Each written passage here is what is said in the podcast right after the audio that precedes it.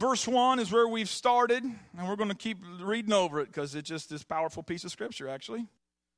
Luke chapter 12, verse 1 reads like this Meanwhile, the crowds grew until thousands were milling about and stepping on each other.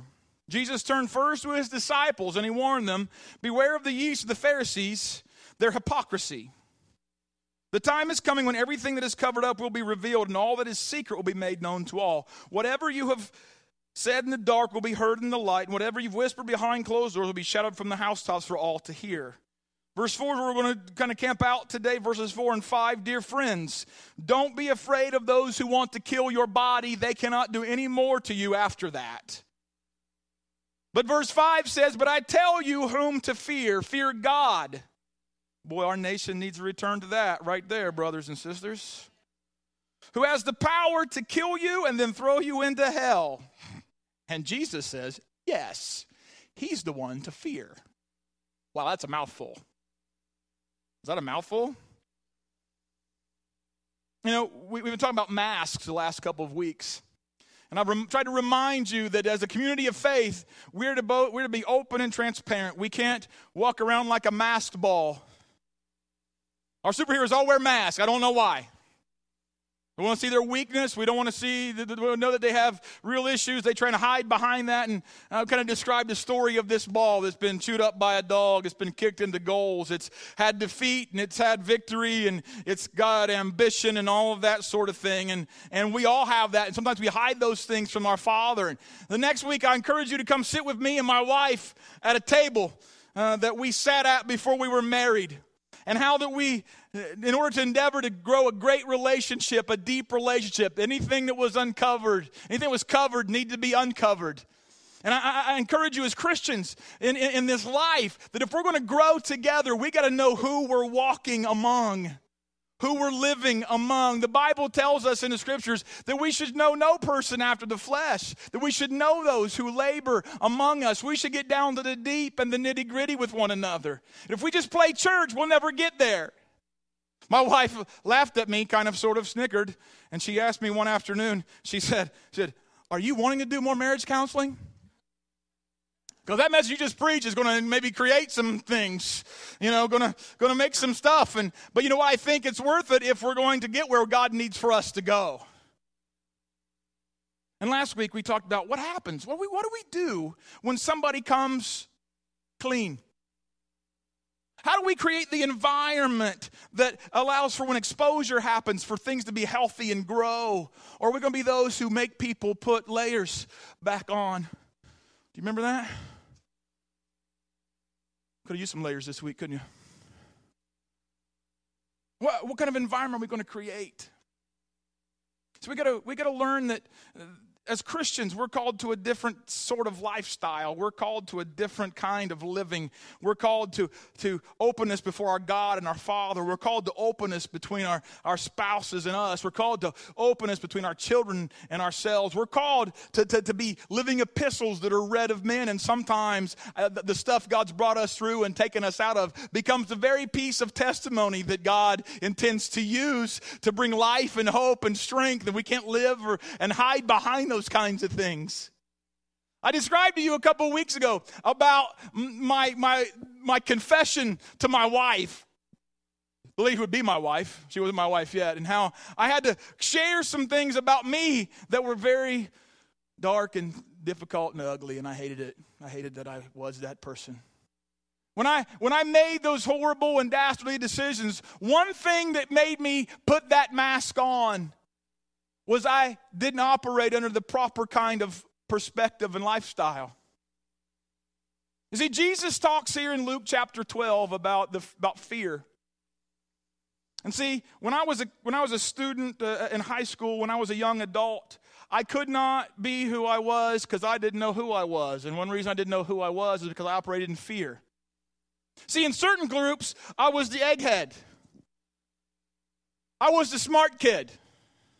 I mean, I'm the one who started taking algebra in the eighth grade and then took geometry and algebra two. And I took uh, analytic geometry and trigonometry and calculus. And there were some people who knew me as the smart guy. But I always found that I wasn't as smart as somebody else.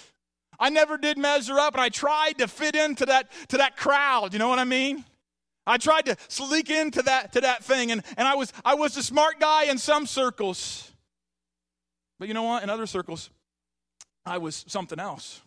See, I was the guy who went to, to, to church on weekends and Wednesday nights. I went to youth in some circles. I was the Christian guy. I would wear the Christian t shirts and the Christian paraphernalia. I'd wear my, my, my, Christianity in certain circles, and, and, and people uh, thought I was. I, I go to FCA meetings, Fellowship of Christian Athletes meetings. I'd play the part, but there was something about me that still wasn't whole and wasn't well. In other circles, I was the, the jock. Oh, took off too many. I was the, the jock. I played football literally for all my life. I mean, honestly, I, I, I, couldn't, I couldn't even be a good fan, though, when I was in Florida because I was a Buckeye at heart. But I found myself sticking on at times, even that crazy orange and blue from, uh, what's that town? Gainesville. And then I went on to go to Bobby Bowden's football camp. I couldn't even be true to them. I had to put on that gold and maroon of Florida State. You know what I mean? I was just a mess. I didn't fit in any, anywhere. My folks thought that this young man that lived in their house wore a halo. And they didn't even know who I was. And I lived my life in fear. I lived my life in fear that that group wasn't going to accept me, that this group wasn't going to take me for who I was, that these people were going to make fun of me, that I wasn't going to measure up, that I, I was never going to fit in, and I wasn't going to make it. I wasn't going to, going, to, going to be what I needed to be. And I lived in fear. But God calls me to a different place. See, when we, we, we, hear a lot of we hear, we hear a lot around Christian circles about being people of integrity, don't we? People of integrity. What does that word mean? Well, the word integrity is, is a word that, that, that, that speaks of wholeness. It, it, speaks of completeness. It, it, it, it, it, it talks about us uh, being completely open and honest, the quality of being honest. It talks about us having strong moral principles and moral uprightness. It's the state of being whole and undivided. It has to deal with the condition of being unified, that, that we're unimpaired, that we're of sound construction. It actually has a, a, relative that's a mathematical term. And since I started out talking about, you know, kind of being the egghead guy, at, at points and times and circles of my, of my life. Let's just talk about that. The word integer, anybody heard the word integer? They come from the same word. You know what an integer is? An integer is a whole number. It's not a, not a fraction. See, our lives can become fractionalized. Our lives can become pieces rather than wholes.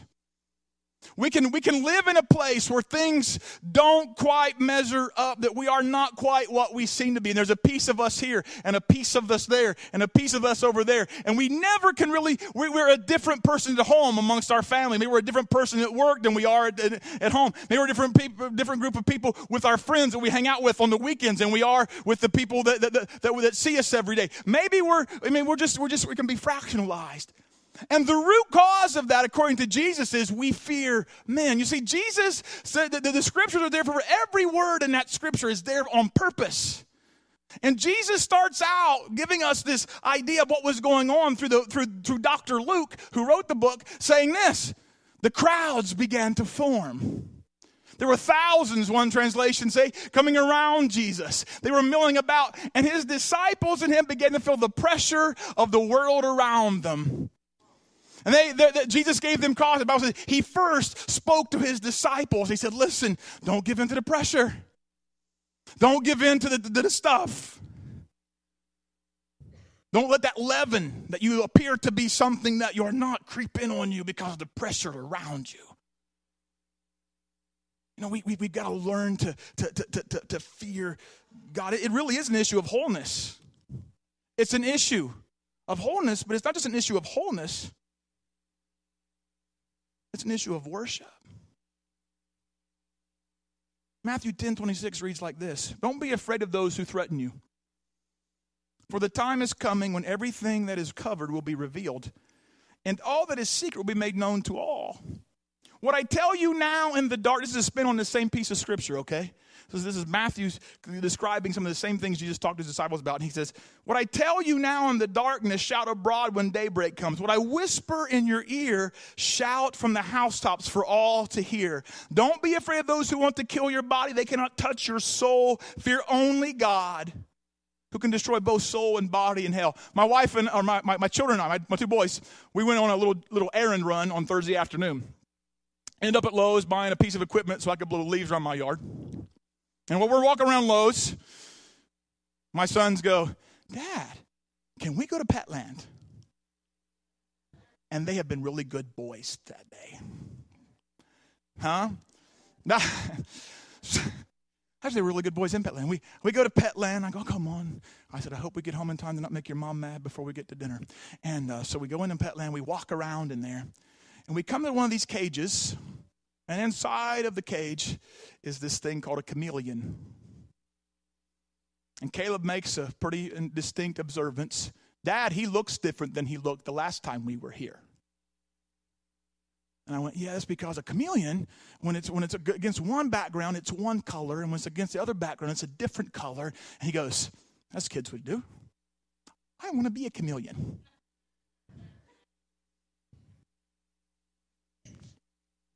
My child's not unlike God's children. I thought to myself, no, you really don't want to. Because a chameleon can't be seen for who they really are for what they really are. They hide, they, they mix into the background, they mix into whatever's around them. They, they hide back there. And, and that one time that chameleon was green, and this time he was brown because he was hanging out on the branch, not up in the leaf. And you could, and, and, and we do that. But see, Jesus talks to the disciples. He goes, Listen, what I'm whispering in your ear, shout. What I'm saying to you in prayer, make known to people around you, even from the rooftops, even from the housetops. You can't hide and shout from the housetops. You know that? You can't, you can't mix into the crowd. You can't mix into the group. And, and we, we so often equate our, uh, our, you know, he's talking about, Jesus is talking about Pharisees. We equate our religion, our, mm, yeah, holiness with things that, that, that make us look like the rest of the Christian world, with not necessarily making us look like Jesus. You know what I mean? We can, we can mix into this crowd and maybe not be seen or not heard, but the, the issue is what are we doing in regard to the mission Jesus gave us? How are we sticking out for them to see us who are lost, who are dying, who hurt? We can mix into this crowd and never feel compelled to do anything but sit here. We can mix in at work and never feel compelled to share the gospel with the people who are hurting most around us. We can mix in at the football game or the, the restaurant, the family gathering, whatever. And I'm an I personality. Anybody do the disc profiles? I talked about those the first week. I'm an I. An I is an influencer, is the main name for an influencer. And I tell you this so you know who you're dealing with. Okay? I'm an I off the chart. Okay? An I is a people person. I have very little or anything else of a personality profile except I'm a people person. I can't really get anything done. I can't hardly uh, focus. I, as long as there's people around, I'm kind of in there. The problem with being a people person is this your greatest fear is rejection. You know why I had to wear all those masks and t shirts and things around school? Because I was dreadfully fearful that one day I would be made fun of, that somebody would not accept me for who I was, that I could not function and, and be live up to something particular. And even today, as an adult 41 year old man, sometimes that addiction to the re- approval of people attaches itself to me. Some of you have had addictions before, wherever maybe alcohol or drugs or whatever, and, and there are days you've overcome that thing, and there are days it like afflicts you. Anybody know what I'm talking about? I have a hard time with that at times. I want desperately for the people in my life to love me. And so sometimes I make concessions and I, I do things, and you know, I'm learning, I'm learning not to do that anymore. I'm learning to be what Jesus needs for me to be. It started probably that night at that restaurant with my wife. That was the first time I ever really come clean to anybody. First time. First time I really knew who Aaron Hines was was probably this lady right here. My parents didn't even know who I was at that point. And it was a it was a hard night. You know why? Because she could walk away from that table and say, "No, I don't think so. Thanks anyway." And she would have been justified. You know why? Because I am not worth it. You know why I'm not worth it? Because I have made a mess of my life. But Jesus, His grace is all surpassing. I am not worth it, but because He is worth it, He shed His blood and let me slide underneath the shower of it, and suddenly that which was all messed up suddenly is made brand new. Is that awesome or what? Huh? Huh? That is the gospel. But see, here's the thing.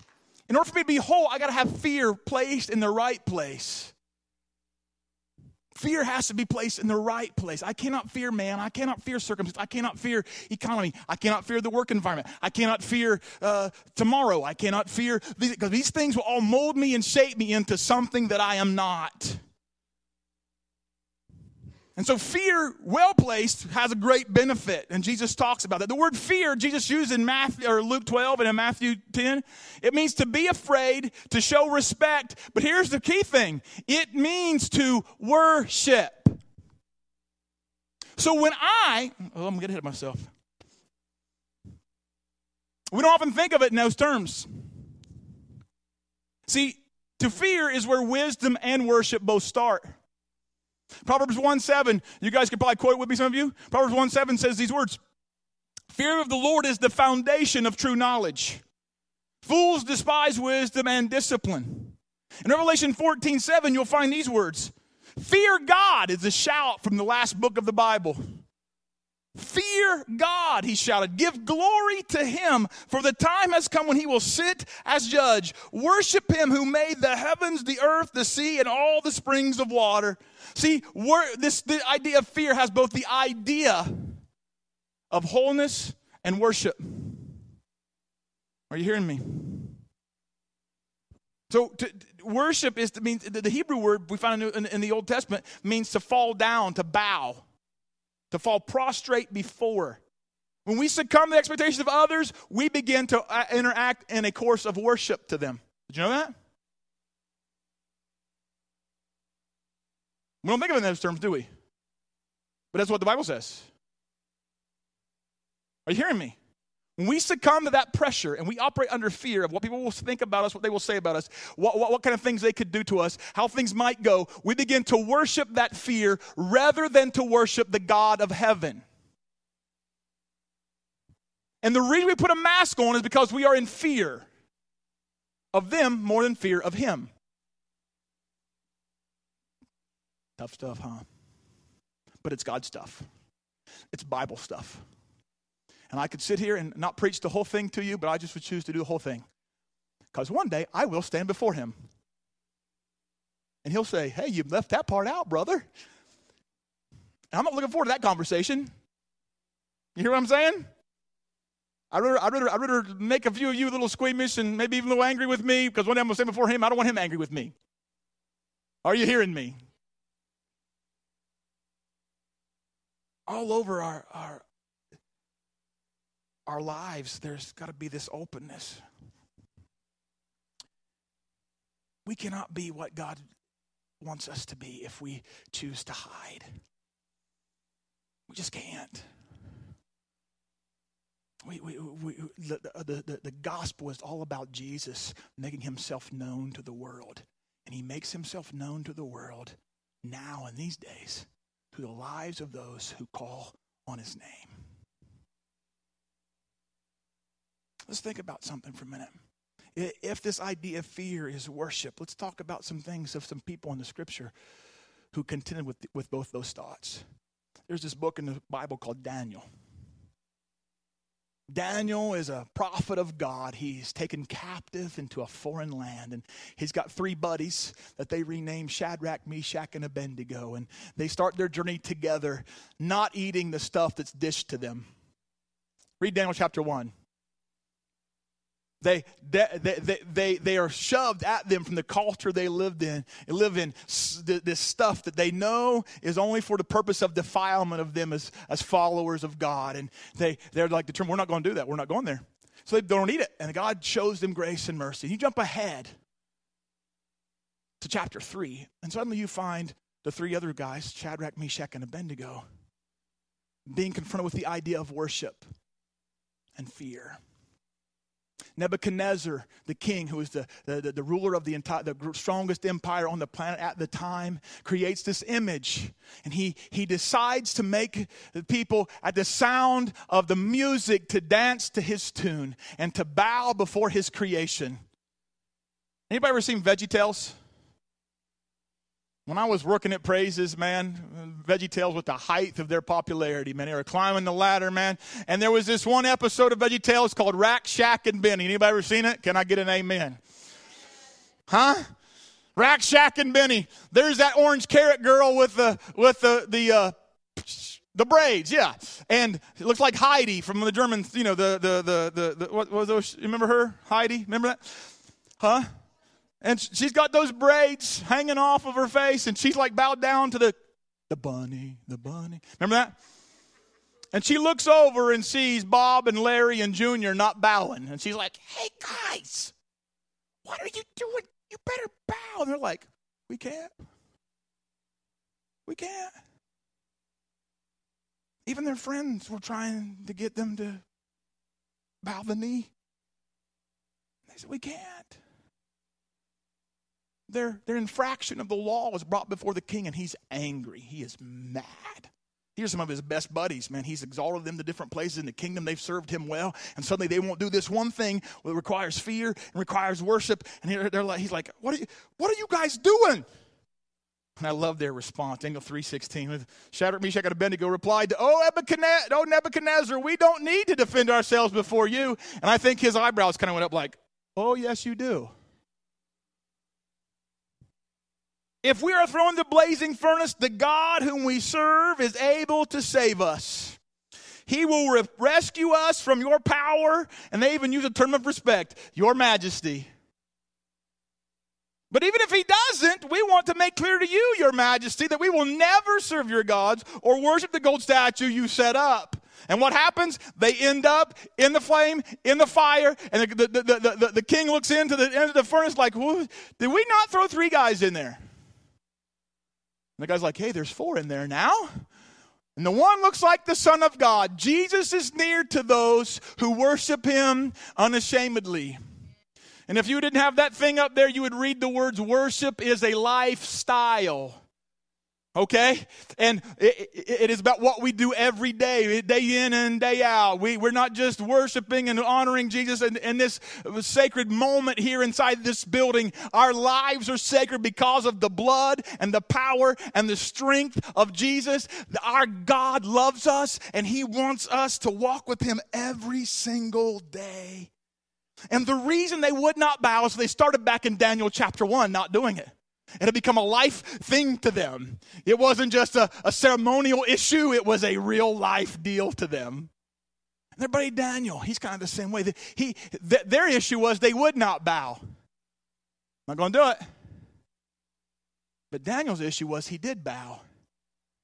And the people around him who wanted to see him fail knew the only thing they could use against him was his worship of God. And they were going to try and trap him in it. And Daniel's like, There's no way. I've been doing this for a long time. God can take care of me. And even if he doesn't, I'm still going to serve him well. And in Daniel chapter 6, he's brought before the king because he infracts the law, not because he didn't bow, but because he did, because there was a new law instituted that said if you bow and pray to anybody other than the king, you shall be thrown into the lion's den. And Daniel stands there, and look at Daniel chapter 6, verse 10. It says this But when Daniel learned the law had been signed, he went home, knelt down as usual in his upstairs room with the windows open, toward Jerusalem. He prayed three times a day, just as he had always done, giving thanks to his God Today, the reason Daniel was able to worship God because it had become his custom. His life revolved around his fear of God, his love for the things of God. He lived day in and day out understanding that God was everything and everything else was just a big facade and a charade. That one day eternity would come and God began to give him visions about how that was going to materialize. He's like, you know what? I'm just hanging out right here. I'm not moving. I'm not budging. I'm not stopping. You cannot make me. I will not. In Luke chapter 12, 12, verses 8 and 9, you read these words I tell you the truth. Everyone who acknowledges me publicly here on earth, the Son of Man will also acknowledge in the presence of God's angels. But anyone who denies me here on earth will be denied before God's angels. Wow. Man. We have some rich heritage as followers of God, man. As those who are called by the name of Christ. Got a rich heritage. And we think about the Old Testament, man, that was a long time ago, but maybe we should jump forward a little bit and think about some people who are maybe a little nearer to us in proximity and time. Next week, we will pray together and observe the International Day of Prayer for the Persecuted Church. Because there's brothers and sisters all over the world right now who suffer for one reason and one reason only because they call on the name of Christ. There's this guy named Richard Wurmbrand. In 1940s Romania, he's a Jewish man who has an encounter with a follower of Jesus. And this man prays for Richard. And Richard finally comes to the saving knowledge of Christ. He becomes a pastor. He's a Jewish guy who's a follower of Christ in Eastern Europe during Nazism. Wow. And becomes a pastor in the middle of all of that. And begins to serve God and serve God well. And in 1945, the war is won. Stalin and his guys come and take over Eastern Europe. And as they take over Romania, his, the homeland of Richard Wurmbrand, one thing they realized was they need to be able to manipulate the people. So, you know what they do? They call for a convocation of delegates from the church and the Communist Party. 4,000 of them gather together. They broadcast it on the airwaves via radio. And you know what happens? One pastor after another begins to propagate how communism and Christianity can work together. And Richard and his wife sit in this delegation they watch as things go on. And finally, his wife has had enough.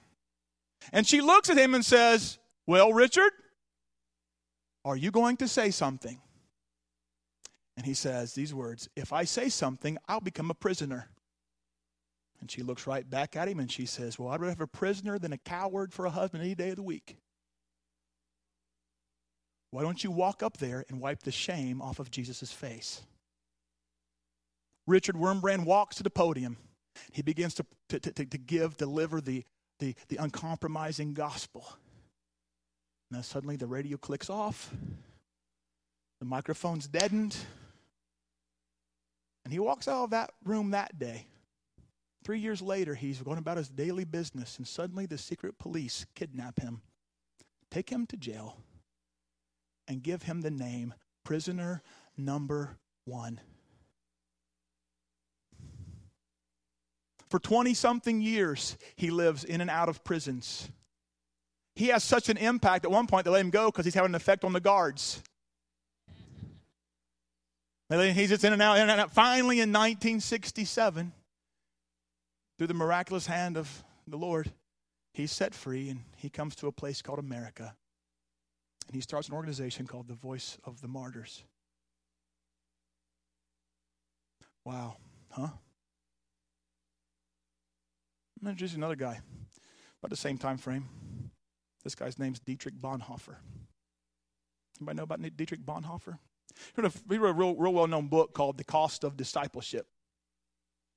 Dietrich Bonhoeffer lives not that far away from Richard Wurmbrand. He, he is from Germany.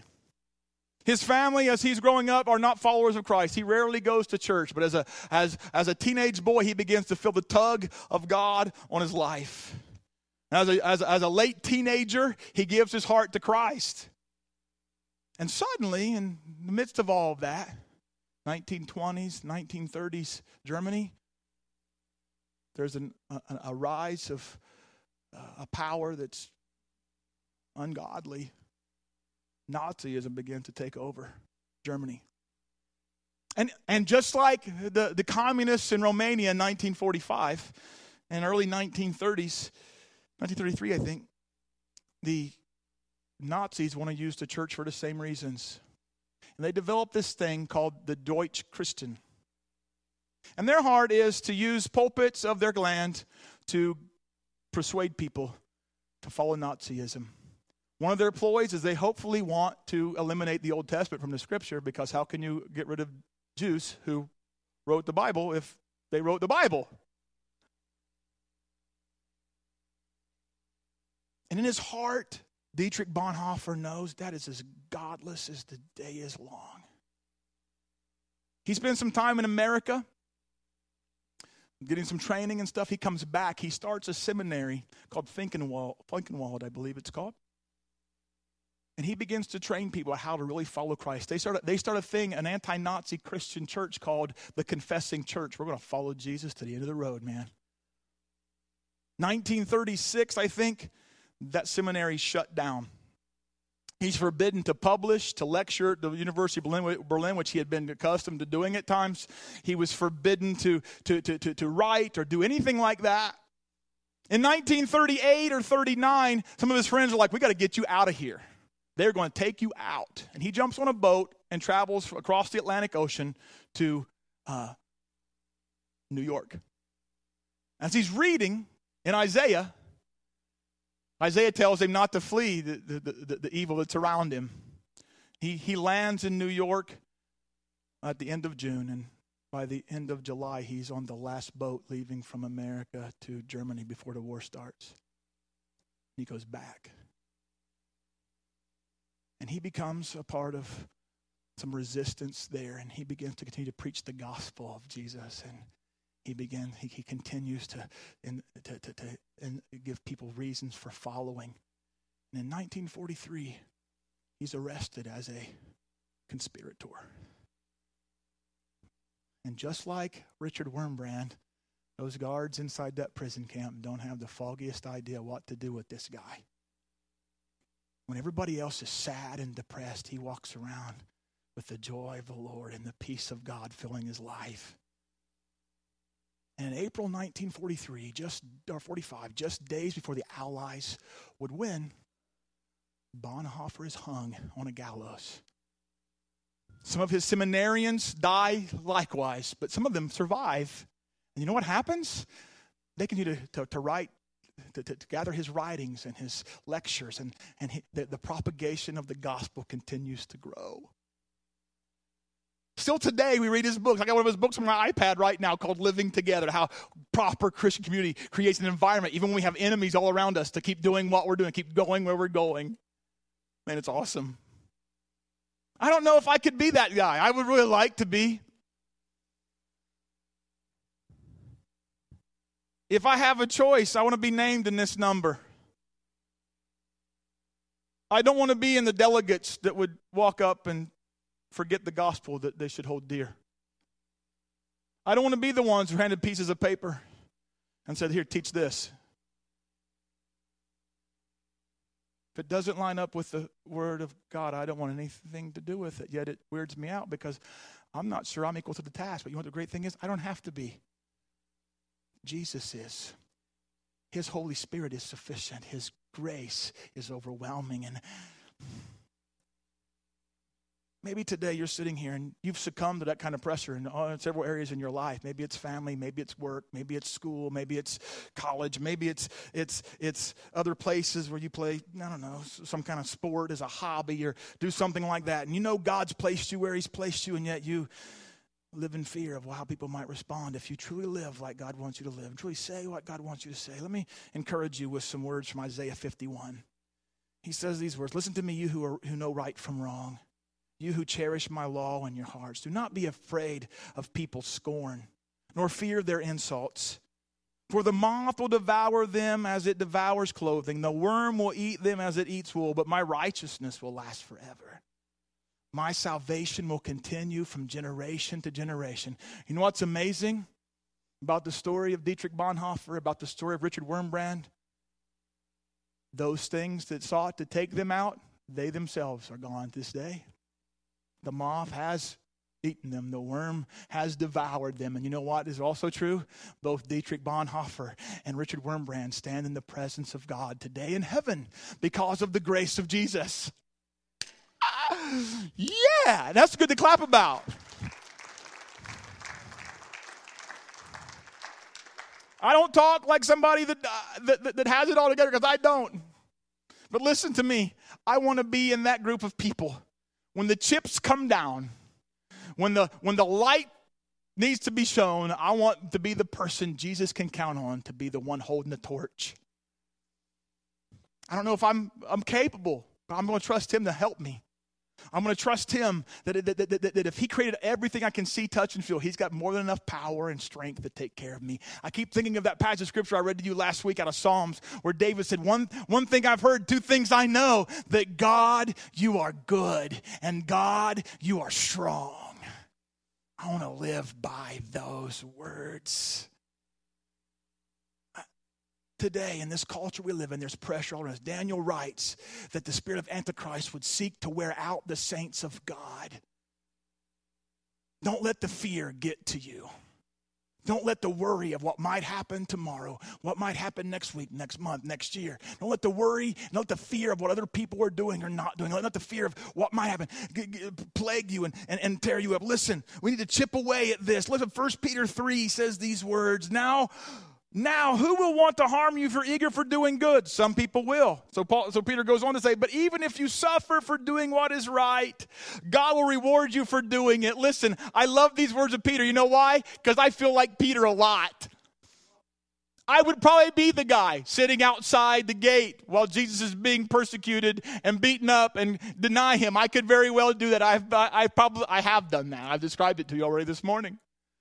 I could be the chameleon. But this guy, Peter, dies for Christ later on in his life and preaches the gospel to multiply thousands of people at great cost to himself. So if God can do that for Peter, he can do that for me. If God can do that for Peter, he can do that for you. If God can do that for somebody as up and down and all around as Peter was, all of us have hope in the person of Christ.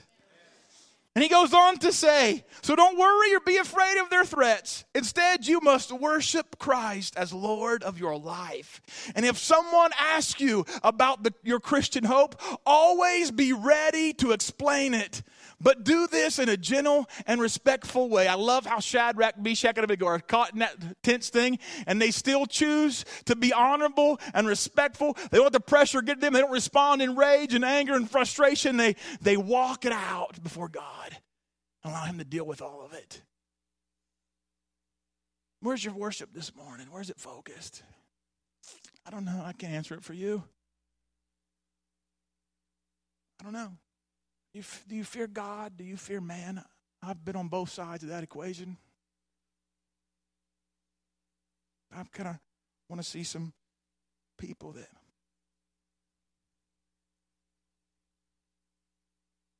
want to draw the line in the sand and say, you know what, I've succumbed to that. But today, I'm going to step across that line. I'm not going back there. When it comes to my family on Thanksgiving, I'm going to I'm gonna be the bearer of light and I'm not succumbing to the pressure anymore. It comes to work this week, man. I'm not coming, I'm not allowing it, I'm gonna allow it get to me. I'm not bowing this week. I'm opening my windows wide. I'm gonna watch people. I'm gonna let people watch me serve Jesus with all my guts. Uh, I'm gonna be that person when everybody else is propagating all kinds of garbage. I'm gonna stand up and be like Richard Wurmbrand. I'm gonna say, listen, here's what Jesus says. And Jesus says this you sitting here right now, if you're lost, he says this I love you. I love you with a love that's unbelievable. Think about this. Why should we fear God? Because God went to such an extent out of love to save us. If he went to that extent to save us, what will he do for those who kick his son's name in the dirt and, and all that stuff? What will he do when it all comes down? If he went to that extent, what side of the equation do you want to be on when it all comes down? I want to be on his side of the equation. Are you hearing me? God is faithful and he's true. He is awesome and strong.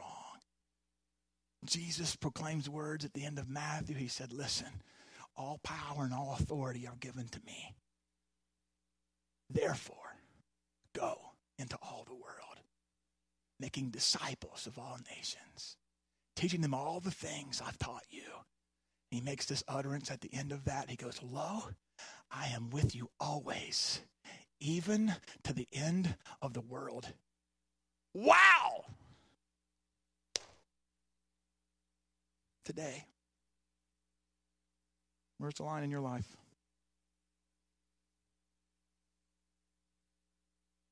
Where is it? To ask Patrick to come back. Uh, if he still feels so led, he can do that great I am tune or anything else you think is appropriate. Patrick, I trust your judgment. You to sit here and think about where you are right now. What side of the fear worship equation are you on? You worshiped the approval of others? Have you worshiped the approval of a boss? Have you worshiped the, the fear of whatever? Because Jesus beckons you to come near to him. He says, oh, If you draw near to me, I will draw near to you. And see, I'm really big on practicality. I believe the gospel is a very practical thing, man. It has application to our lives. The Bible says if we hear the word and we don't do it, we're worse. We're just mere hearers. But if we hear it and do it, our house is built on a solid rock. And so I'm really big on making applications. Here's what I want to do. And if you if you could be honest and take your mask off in front of God and everybody here sitting here, if you could say, you know what, I have succumbed to that pressure, but today, no more, no. The Spanish, Sheila, the, Spanish would say no mas, right? Huh? Sheila's, uh, Sheila longs to get back to Mexico. No mas. At some point in time, would you stand and exalt the great I am with us? I'm standing here not because I feel real comfortable doing it, but because it's necessary for me to share the truth, man. As we sing, if you're that person who say, you know what, I have I have worshiped different things because I've been fearful.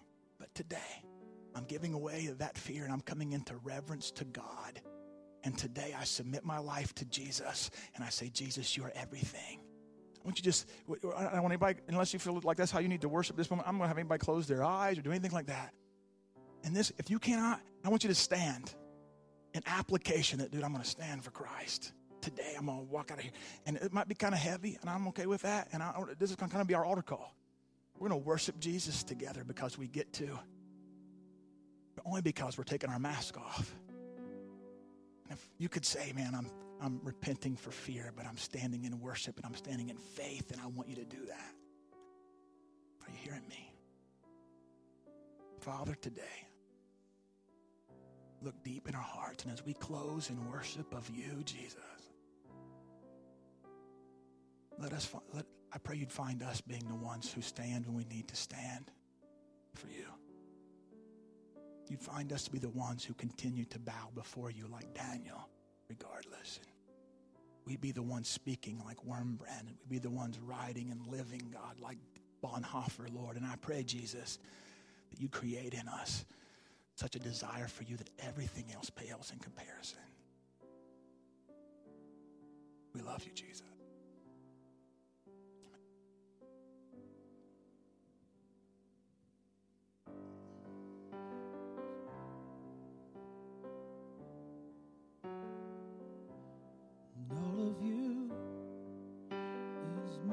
Every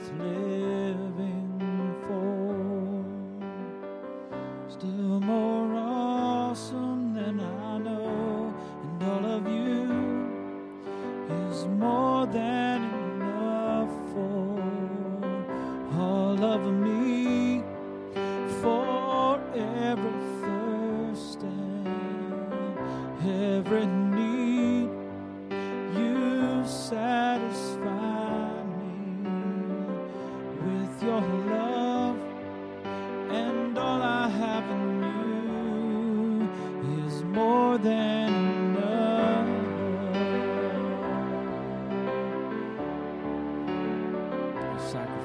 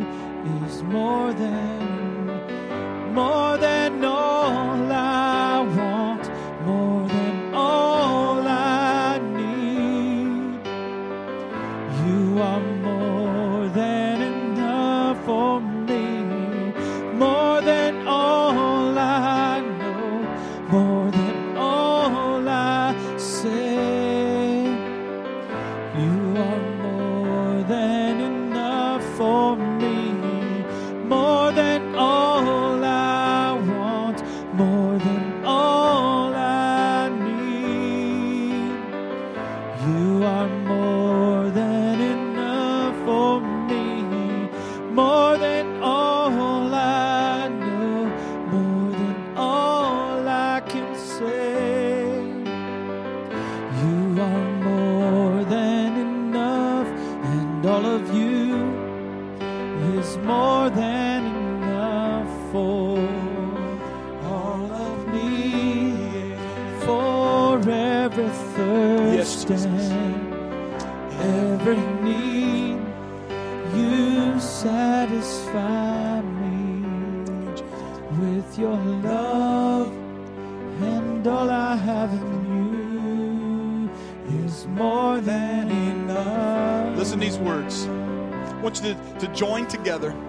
right now where you sit. I want you to grab the hand of somebody sitting next to you. Because here's the thing if we're going to stand, we got to stand together. We got to call on the name of Christ, the name of Jesus together. If we're going to live up to this commitment sitting here in this room right now, we need to be in, in, in unison together. Listen, if you're not a Christian today, listen, the greatest journey you will ever embark on is the following of the person called Christ. The greatest thing you will ever do is, is, is follow him. And what happens at that point is he comes underneath the load of life with you. And then he walks you through the rest of it. And then when this life is over, you get the hope of heaven. That no matter what happens here, you have life eternal and you get to live in joy and grace and peace and power and strength for all of eternity. We're not ostracizing you in any way. Please understand that. If you're not standing, we hold nothing against you. We love you, and Christ does too. And He beckons you to come near. He says, If you draw near to me, I'll draw near to you. And you're not worthy and you're not holy, and we neither the rest of us. And we bank on the blood of Jesus to make us so. We bank on the grace of Him to give us what we need. Let's pray together. Lord, right now in this congregation of people who call on your name, your name's a strong tower we can run to and be safe, Lord. God, I pray, God, you would overshadow us with such great reverence and honor to you, God, that everything else we could fear, God, would fall dead to the ground and only you would be before us, Jesus. I pray you'd empower us with your Holy Spirit, God. I pray, God, you'd fill us till we overflow, God, that there's that, that, that, that all of us is consumed in all of you, Jesus. And there's no room for anything, Lord God, but you, for faith, God, for hope, for love, for truth, for life, Lord God. And I pray, Jesus, that today those things that have caused us to bow, God, they would come falling down like Dagon, God, before the ark of God in, in the Old Testament, Jesus. They'd be found to be insufficient and, and, and, and, in supplication, God, and, and submission, Jesus, before you, God. And Lord Jesus, we would rise above. God, today, Lord, we trust you to be our King and our God, our guide, our hope, our strength. You are coming King, Lord Jesus, and we look to you as such.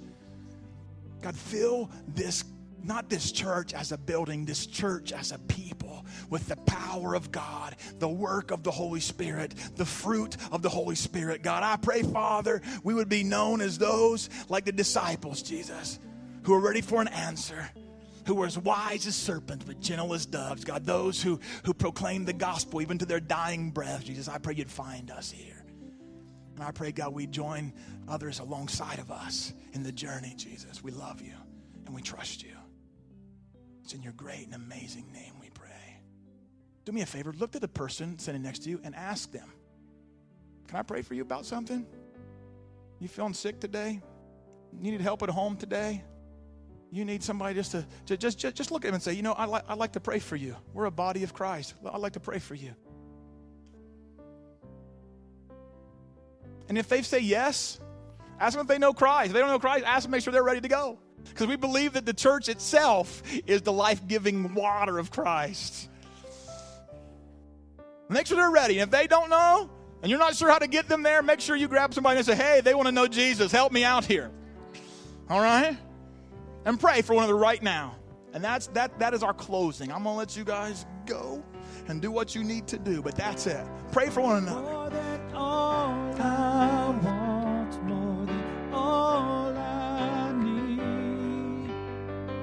You are